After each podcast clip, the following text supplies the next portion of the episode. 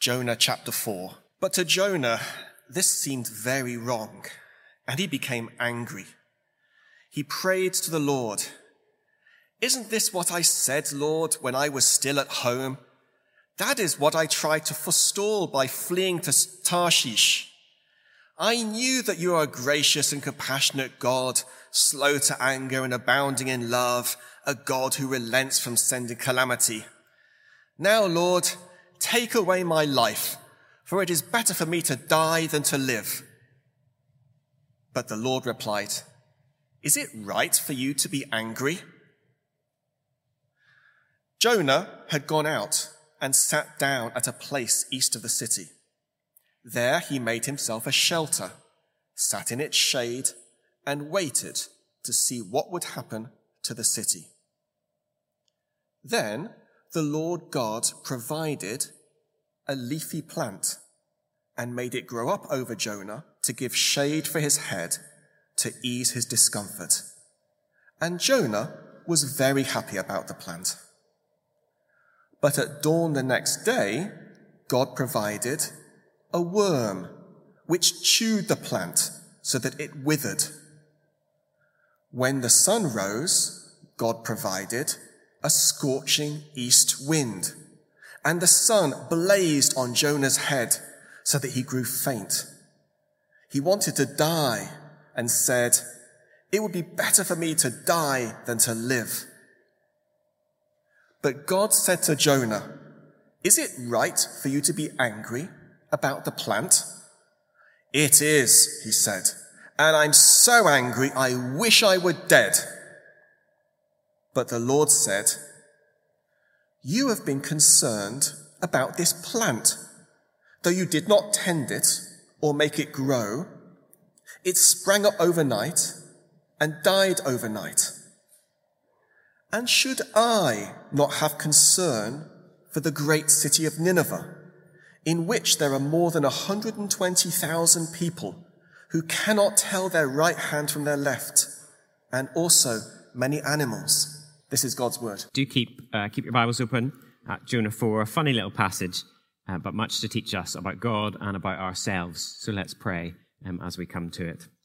Heavenly Father, we praise you for your word. We praise you that a story that um, uh, is very old and uh, seems very distant to us uh, has so much to teach us of your character and of our lack we pray that even as we look at this story, we would see more of Christ and his goodness, his compassion, that we would be changed and shaped by it. We pray in Jesus' name. Amen. I wonder if you ever asked the question, why is God gracious, so gracious to people who don't deserve it? Why is God gracious to people who don't deserve it? I don't really mean in a, a, sort of, you know, we're all sinners kind of way. We get that. But why is God gracious to people who really don't deserve it? Why does God keep giving good things to some people and not to others? Why is it that the, the slightly annoying, almost obnoxious uh, person seems to have just sail through life uh, all too easily, where the, the lovely, godly family seem to have wave after wave of, of hardship. Why is that? God's saving grace um, that we proclaim, his forgiveness, um, is extraordinary, isn't it? I mean, really, do we mean that if, um, if, if a Nazi general uh, who had committed horrific war crimes turned to Jesus, he'd be forgiven? We can think of, of more contemporary examples now, can't we, of generals committing war crimes are we really saying that if they turn uh, to the Lord, He'll forgive them just because they ask? I, is that right? Do we even want that? I wonder if you ever thought God's grace sometimes it just seems too much. It seems too much. That I think is where we find Jonah in Jonah chapter 4. Um, if you know the rest of the story, the, the more famous part of the story, you know that Jonah has experienced God's compassion. He had been disobedient. He had run away from God when God told him to go to Nineveh. He went in the opposite direction. And God had sent a storm and he was thrown overboard. But God had been compassionate and gracious to him in providing this big fish to swallow him up uh, when he surely would have drowned. Chapter 2, Jonah had sung a song of praise, thanking God for that grace and compassion. God had given Jonah a second chance, said again, Go to Nineveh. And this time, Jonah was obedient and went. He proclaimed the Lord's message to the people of Nineveh, a message of warning.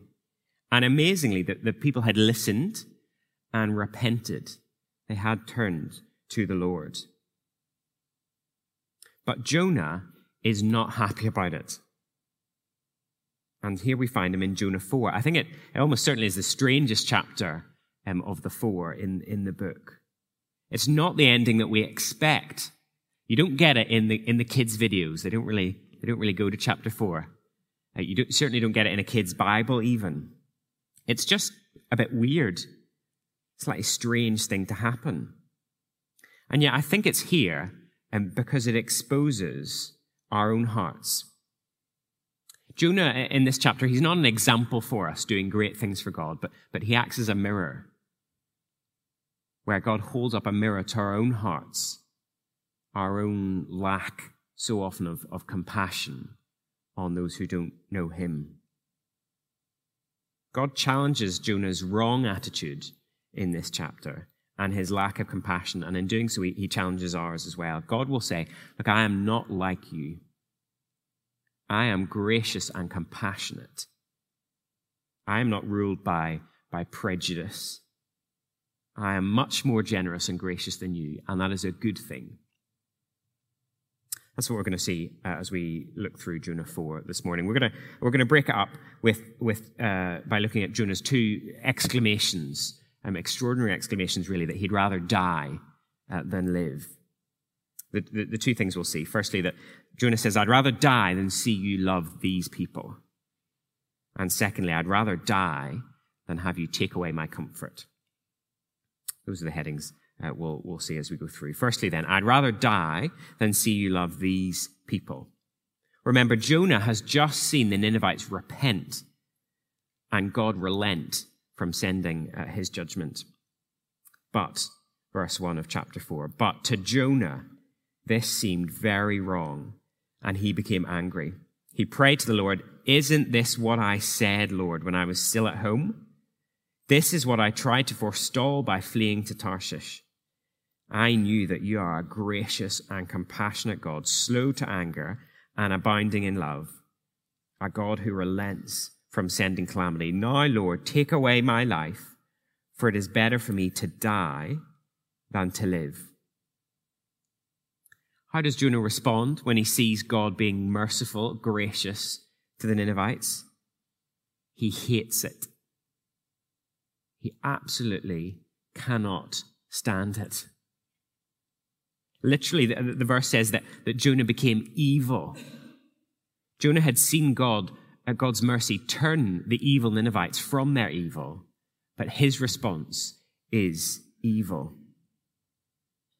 And see, Jonah knows what God is like. He's known all along what God is like. Jonah knows his Bible. He knows that God is gracious and compassionate, slow to anger, and abounding in love. But he's not, he's not saying that here as a, as a note of praise, praising God. He's, he's accusing God of being gracious and compassionate to these people. And it's more than that. It's, it's not just a, a theological truth that Jonah knows in his head. He has experienced it in his own life. When, when God rescued him from the depths of the sea, he sang about it in, in chapter 2, chapter 2, verse 9. But I, with shouts of grateful praise, will sacrifice to you. What I have vowed, I will make good. I will say, salvation comes from the Lord. He knows by personal experience that God is a God who saves. He had been obedient, he'd gone and proclaimed uh, God's message to Nineveh, but his old prejudices are still there. He's not a fully changed man just yet. He gets that. He, says, Yeah, Lord, you, you can save, but not them. Not those people. I know you've been gracious to me, Lord, but, but that was different. not them. Why this lack of compassion on the Ninevites? Why does he hate the Ninevites so much, Jonah? We're not told explicitly, but I, I guess we can, we can discern a couple of things. Firstly, the Ninevites, they weren't Israel. They weren't Israel. They were Gentiles. They were not part of God's chosen people. They were different. And sometimes just difference is enough for us to exclude people from God's grace. They weren't Israel, and they were wicked. They really were. They were, they were terrible. They, they were like the, the Taliban of their day and the KGB. We, we, we, if you were here last week, we looked at the book of Nahum, uh, where God, 100 years after Jonah, proclaims judgment again on Nineveh for their wickedness. And we saw there that all the world would rejoice when Nineveh was judged because everyone had felt their cruelty. They were a wicked people. Why should God have mercy on them just because they repent, just because they ask? That's Jonah's question, I guess. And God's answer, because that is who I am. That is who I am. God loves to show mercy to those who least deserve it, to anyone who would turn to him in repentance. But that is fundamentally the, the truth right at the heart of the Christian message, isn't it? That God does not wait for us to fix ourselves and sort ourselves out, but he welcomes us in. He is merciful to us. He will not turn you away if you turn to him. Jonah knew that, at least in theory, but his response here is just anger. Anger. He's, he's irrational and he's angry. He cannot bear it to the point where he says, I'd rather die than live. See, God is gracious and compassionate, but sometimes we don't like it. Sometimes it doesn't fit with our idea of how the world should work.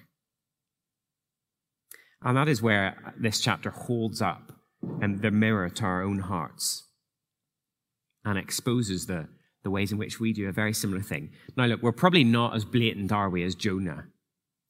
We're probably, you know, we're probably not saying, I hate those people and I don't want any of them to know Jesus. We're not as blatant as that, but sometimes, if we're honest, the, the existing prejudices in our own heart do stop us from reaching out to those who are different uh, with the gospel. Maybe it means we don't pray in the same way for opportunities to share um, with those who are different from us we stop believing that God could save someone like that. There's lots of ways, I guess, that, that, could, that could play out. Um, we, we, we're reluctant to share with someone from a different religious background, maybe our, our Muslim neighbor or a, a, Hindu parent at the school gate. We, we just hold back. It could be other things. It could be um, class divides. It could be, um, uh, you know, I think I should only speak the gospel to those who have been to university. We'd never say that, but sometimes that is how uh, we live. Maybe particularly uh, relevant to this story, where we see people who have failed morally, you know, who are, who are blatantly uh, living uh, sinful lives. And we just think, well, maybe God shouldn't forgive them. Maybe God shouldn't have mercy on them. I wonder if you ever, if you ever hear of a, a prisoner, someone in prison, becoming a Christian while they're there. I wonder when you hear that, is, is there ever just a little glimmer of, of cynicism? Oh, really? That's, that's quite convenient. Um, you know, I went, I went to prison and suddenly I became a different person. I don't know if um, many of you know the story of uh, Jonathan Aitken. Um, it's a bit it's a bit old school now. Um, he was a, he was a minister in Margaret Thatcher's government, whenever that was, late eighties, early nineties. He was a junior minister, and he he was not a very nice man. He lied and lied about basically he got put up in the Ritz in Paris by the Saudi government um, as a sort of favor because he was in the government. Um, and when he got found out, he said, "Oh no, uh, no, that wasn't true. And my wife paid for it. We were there, but, but it wasn't a gift, it wasn't a, bribe. My wife paid for it. That was a lie. He then sued the, um, the newspaper who had published the story, um, exposing it, um, saying that was, a, you know, no, I'm, I'm going to sue you. Anyway, it all, it all came crumbling down. It turned out he'd lied through his teeth the whole way along, and he was sent to prison. I mean, he was sentenced to 18 months uh, in prison. It was, it was a big story um, at, the, at the time. Jonathan Aitken actually became a Christian while in prison. And once he got out, he, he, he was very different. He actually got ordained um, at the same time as, as I did, whenever that was, four years ago. Um, he was ordained in the Church of England. Um, he works uh, with, a, with a prison chaplaincy, goes into prisons um, every week now, uh, speaking of Jesus. And there was a really interesting article. Um, I'm sorry I haven't got a copy of it uh, to show you. Um, an interesting article I came across, an interview with him around the time of his ordination, uh, where the interviewer asked him, what, you know, what, what, what do you do when, um, when people uh, uh doubt your faith? When people say, well, you've just found God simply to rebuild your reputation? I quite liked his answer. He, he started by saying, I have a lot of sympathy for cynics who might say that. Indeed, I might have said that about somebody else. But then he says, look, look at two things, or here's two things. First, he says, I believe in an all seeing, all knowing God. And so if this is just a PR stunt, then i have done a very foolish thing if I think I can deceive the Almighty. That's the first thing he says. And secondly, he says, Why don't you look at my life? He's not pretending he's got everything right, but he says, Look at how I have changed. And then he says this If I am found wanting, then feel free to dismiss everything I say. But if you find that my life and faith do bear the test of time, then perhaps you might consider the implications of Christ and his gospel in your own life. There was a man who, who had failed in every way morally, really. And yet was turned around, repented, is very honest and open about his feelings, and says, Yeah, I find forgiveness and new life in Christ. God is gracious to whoever he wants to be gracious to. And stories like that, um, stories like the Ninevites repenting, they show the scale and the greatness of God's grace. What better example of the power of God's grace than a whole city of wicked Ninevites turning and repenting? And yet we doubt it, don't we? We, we, we do exclude others from God's grace, intentionally or unintentionally. Maybe again, maybe we're not, we're not quite as blatant as those earlier examples. But maybe it's when you, you hear about God's work um, in a different country or a different part of the country and you think, instead of praising God and saying, thank you for that, you think, well, why doesn't God do that here? Why doesn't God wake people up to the truth of the gospel here in that way? Or maybe, um, maybe you've been praying for um, a member of your family for, for many years, uh, not a Christian, praying that they would know something of Christ. And yet, every conversation that you do manage to, to have just seems to harden them even further in their unbelief. But then someone else has, has a story about, about someone who became a Christian just like that, the first time they ever heard about Jesus, without the friend really sort of praying for them at all. It just seemed to happen. And I wonder if you ever wonder then, what are you doing, God? Why, why have you done that? And I've been praying hard for, for this for so long. God is gracious and compassionate, and he is also sovereign. That's what the whole first half of Jonah really is about. God is sovereign. And so, who are we to limit his grace? It is his uh, to show to whomever uh, he wills. But Jonah didn't like it. He said, I'd rather die than have you show compassion on these people. That's not quite the end of his story, though. He, he, he has another um, another tantrum, really. Uh, second point I'd rather die than have you take away my comfort. God isn't, isn't willing to leave Jonah in his prejudice. He, he calls him out. Verse 4 But the Lord replied, Is it right for you to be angry? Jonah had gone, gone out and sat down at a place east of the city. There he made himself a shelter sat in its shade, and waited to see what would happen to the city. God, God wants an answer from Jonah. Jonah doesn't reply. He takes himself out uh, of Nineveh. And I think we're meant to picture him sulking uh, on, on a hillside in a, in a quiet spot uh, where he gets a view of the, of the city as he turns back and sees Nineveh still, still seething with anger. He can probably still hear the sounds of, of the Ninevites repenting and praising God for their salvation. And yet Jonah wants to be nowhere near it. Get me out of here.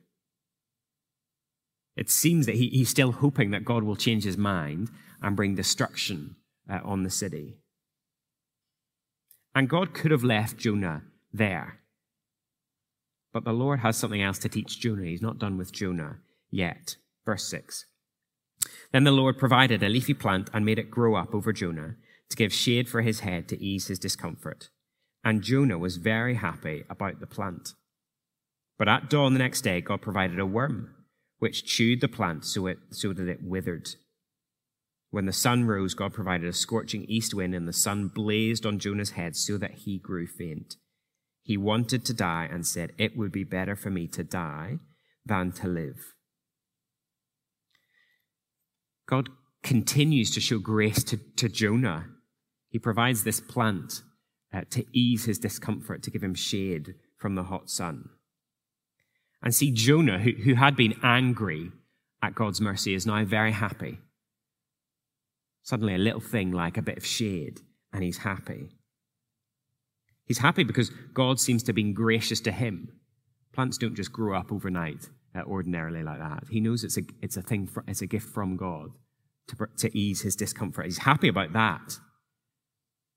But God is simply exposing his double standard.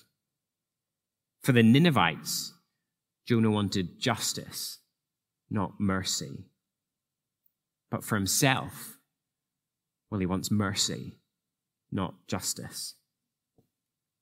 And so when God takes it away, takes the plant away, and Jonah suffers in the sun and the scorching wind, he cries out, It would be better for me to die than to live. But God, God here is not punishing Jonah, he's exposing his heart. He's challenging him in order to change him. Verse 9 but God said to Jonah, Is it right for you to be angry about the plant? It is, he said.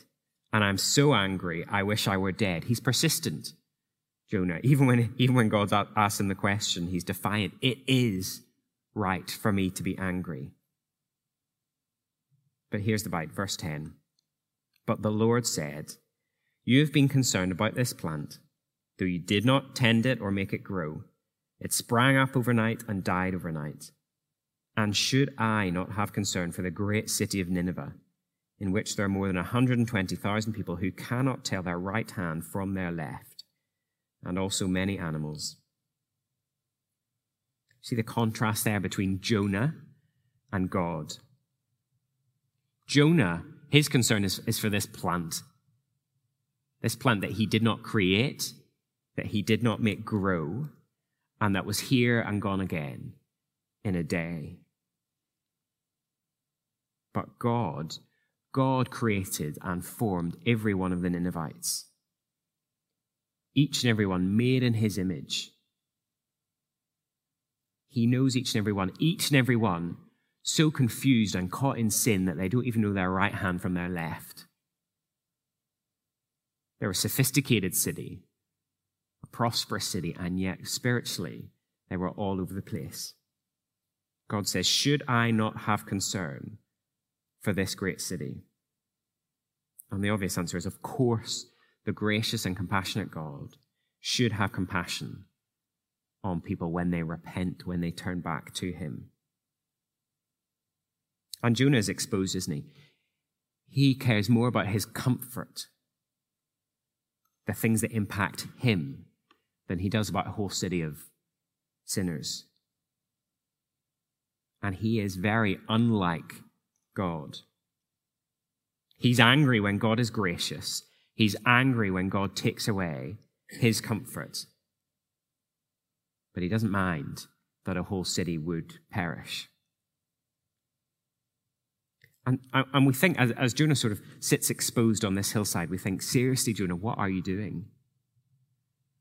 And yet, so often, as we've already thought, we can be a bit like Jonah. So let me ask this question What are we most concerned for? What are we most concerned for? It's easy, isn't it, to, to worry most about our own comfort,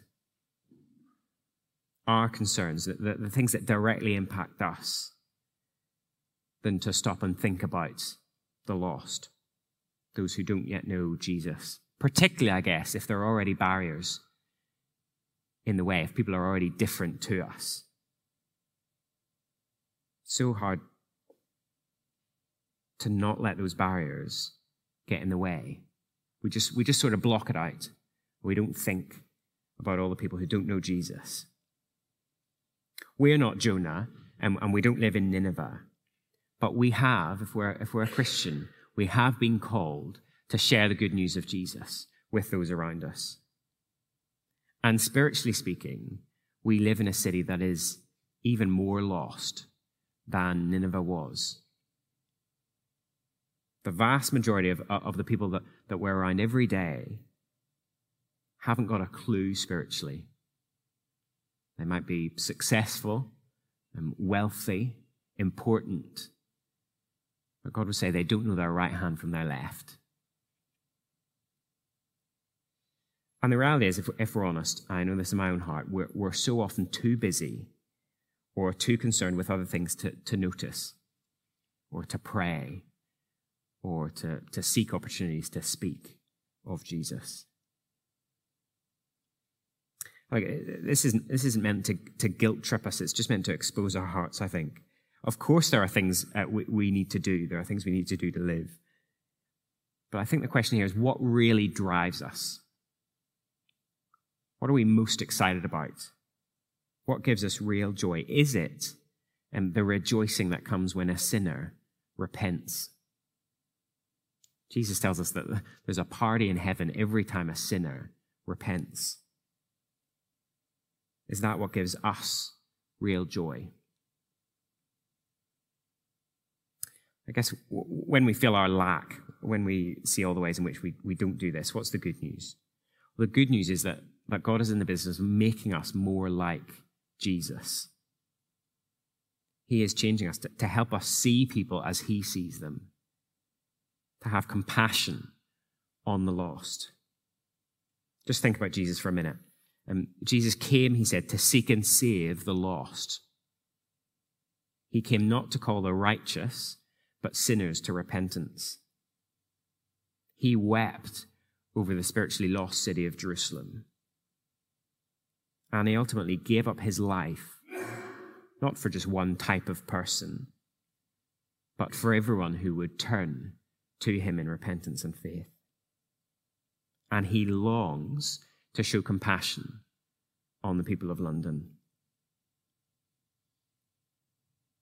And wonderfully, um, just like in, in Jonah's day, God could have just sent a message to Nineveh himself. He didn't need Jonah to do it. And yet, Jonah had the privilege, even if it was an unwanted privilege, of proclaiming that, that message to them. And, and similarly, we, who would call ourselves Christians, are called to reach out to people with this good news to warn people, yes, of, of God's coming judgment, but also to proclaim that the Lord is gracious and compassionate, that in Jesus he has done everything it takes to bring us back to him. So the question we're left with, I think, from Jonah 4 is will we? Will we do our part? It's a strange ending, isn't it? Um, God finishes on this question Should I not have mercy on these people and also it's a city of many animals. It's a sort of funny ending. We never hear uh, Jonah's response. We don't know what uh, Jonah did in response. Did he change? Did he understand the depths of God's mercy in a new way? Or was he left sulking in his anger, excluded from God's plans? So let me leave us with, with these. Will we um, get in line with what God is doing with God's desire to show mercy to all people in London and, and well beyond? Will we commit ourselves to, to sharing this good news, not just with those who are like us, but maybe in particular with those who are different from us whenever that opportunity arises? God is gracious and compassionate. He longs that people would turn back to him. Will we play our part in getting that message out? That God is a gracious and compassionate God who longs to welcome people in. Let's pray together for God's help to do that. Heavenly Father, as, as we see Jonah's heart exposed in Jonah 4, his lack of compassion, his prejudice, Father, we can't help but, but feel that in our own hearts too. Father, we, we praise you that you are not like us, that you are indeed gracious and compassionate, that you long that all would come to a knowledge of the truth, that they might repent and believe. And we praise you for the privilege. We thank you for the privilege of, of being part of that as we share our lives and your word with, with those around us. Father, please will we do that in a way that reflects the gospel itself, that does not put up barriers, that does not bow to, to prejudice, but that freely speaks of you, knowing that you will be merciful to those who turn to you. We praise and thank you in Jesus' name. Amen.